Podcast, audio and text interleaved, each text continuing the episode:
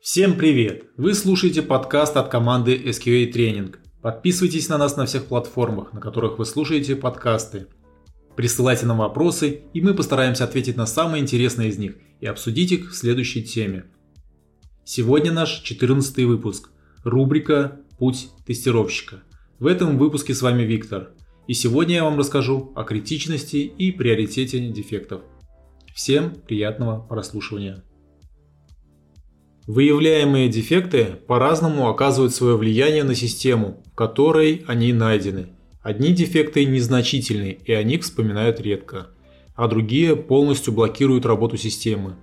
Все зависит от их степени критичности. Критичность дефекта еще называют серьезностью дефекта. Критичность – это важность воздействия конкретного дефекта на разработку или функционирование компонента или системы. Критичность бывает только у дефектов и имеет 5 уровней. Блокирующий, критический, значительный, незначительный и тривиальный. Рассмотрим с вами подробнее каждый уровень. Блокирующий. Дефект полностью блокирует выполнение функционала программы и нет никакого способа обойти этот дефект. Пример блокирующего дефекта из жизни. Рассмотрим закрытую комнату. Дверь закрыта снаружи. Изнутри у нас нет замочной скважины. У нас нет возможности открыть дверь и покинуть помещение, так как нет и окна. Критический дефект. Дефект блокирует выполнение функционала, но есть альтернативный путь для его обхода. Пример критического дефекта. Рассмотрим с вами опять закрытую комнату. Дверь закрыта. У нас нет возможности ее открыть и покинуть помещение через дверь. Но мы можем покинуть помещение через окно возможно с травмами, но есть возможность покинуть помещение. Значительный дефект. Дефект, указывающий на некорректную работу функциональности, проявляется не тем, что функция не работает, а тем, что она работает неправильно. Есть возможность для работы с функцией, используя другие входные точки. Пример значительного дефекта. Продолжаем рассматривать комнату. Сейчас мы можем покинуть помещение – так как дверь уже у нас открыта. Однако дверь расположена в стороне от лестницы, и нам надо очень сильно постараться, чтобы подняться и открыть дверь, и чтобы выйти из комнаты. Это некорректная реализация. Часто встречаются дефекты, которые можно отнести именно к этому уровню критичности. Следующий уровень – это незначительный дефект. Это дефект, не относящийся к функциональности системы, и это очевидная проблема, пользовательского интерфейса или удобства использования. Пример незначительного дефекта. Продолжаем рассматривать с вами комнату. На двери написано «от себя», хотя она открывается на себя. Или замочная скважина расположена низко и надо наклоняться, чтобы открыть дверь.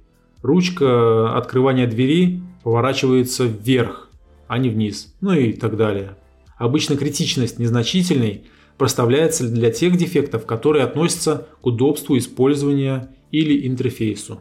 Тривиальный уровень – это дефект, не затрагивающий функциональность системы, а также оказывающий минимальное влияние на общее качество системы. Обычно это грамматические ошибки в интерфейсе системы или в сопроводительной документации к системе, а также дефект сторонних библиотек или сервисов, которые не относятся к нашей системе. И этот э, уровень часто неотличим от незначительного. Пример тривиального дефекта. Рассмотрим с вами табличку, на которой написано слово «закрыто» с опечаткой. И вместо «R» буква «Т». Закрыто. Кроме критичности, у дефектов есть приоритеты. Приоритеты есть не только у дефектов, но и у задач на улучшение или изменение функционала, или на создание нового функционала. Приоритет – степень важности, которая присваивается объекту которая указывает на очередность устранения дефекта или выполнения задачи. Приоритет имеет у нас три уровня. Первый – высокий. Требуется исправить или реализовать в самую первую очередь. Второй – средний. Требуется исправить или реализовать во вторую очередь когда нет дефектов и задач с высоким приоритетом. И следующий – это низкий исправляется или реализуется в последнюю очередь, когда все дефекты и задачи с более высоким приоритетом исправлены и реализованы.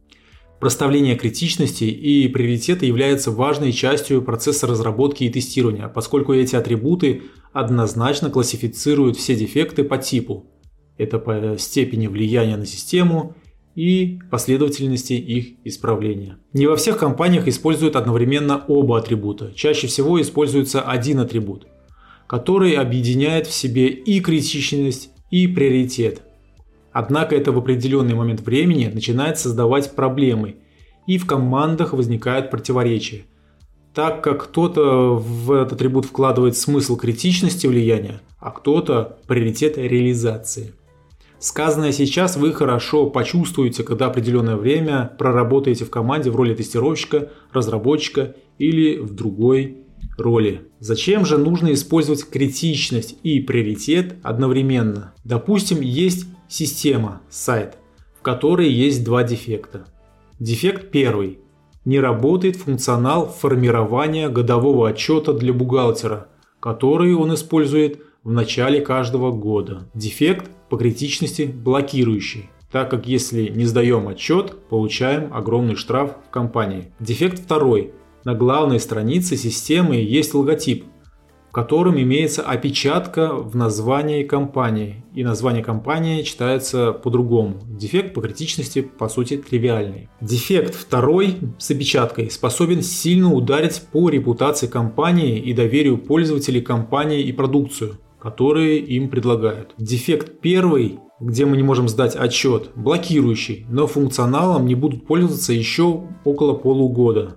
Так как сейчас, допустим, лето. В связи с вышесказанным руководители поставят дефекту второму, где опечатка, высокий приоритет на исправление, а дефекту первому – средний. И первым будет правиться дефект второй с опечаткой, хоть он и имеет более низкую критичность. Если бы это было начало года, и бухгалтерам надо было бы сдавать отчеты, то приоритет на исправление был бы уже выше у дефекта первого где проблемы с отчетами. Приоритеты постоянно должны пересматриваться, так как в определенное время приоритет задачи нужно повышать или понижать в зависимости от ситуации. Вы должны помнить это. С вами была команда SQA Training. Спасибо всем, кто нас слушал. Слушайте нас на всех возможных платформах. До встречи!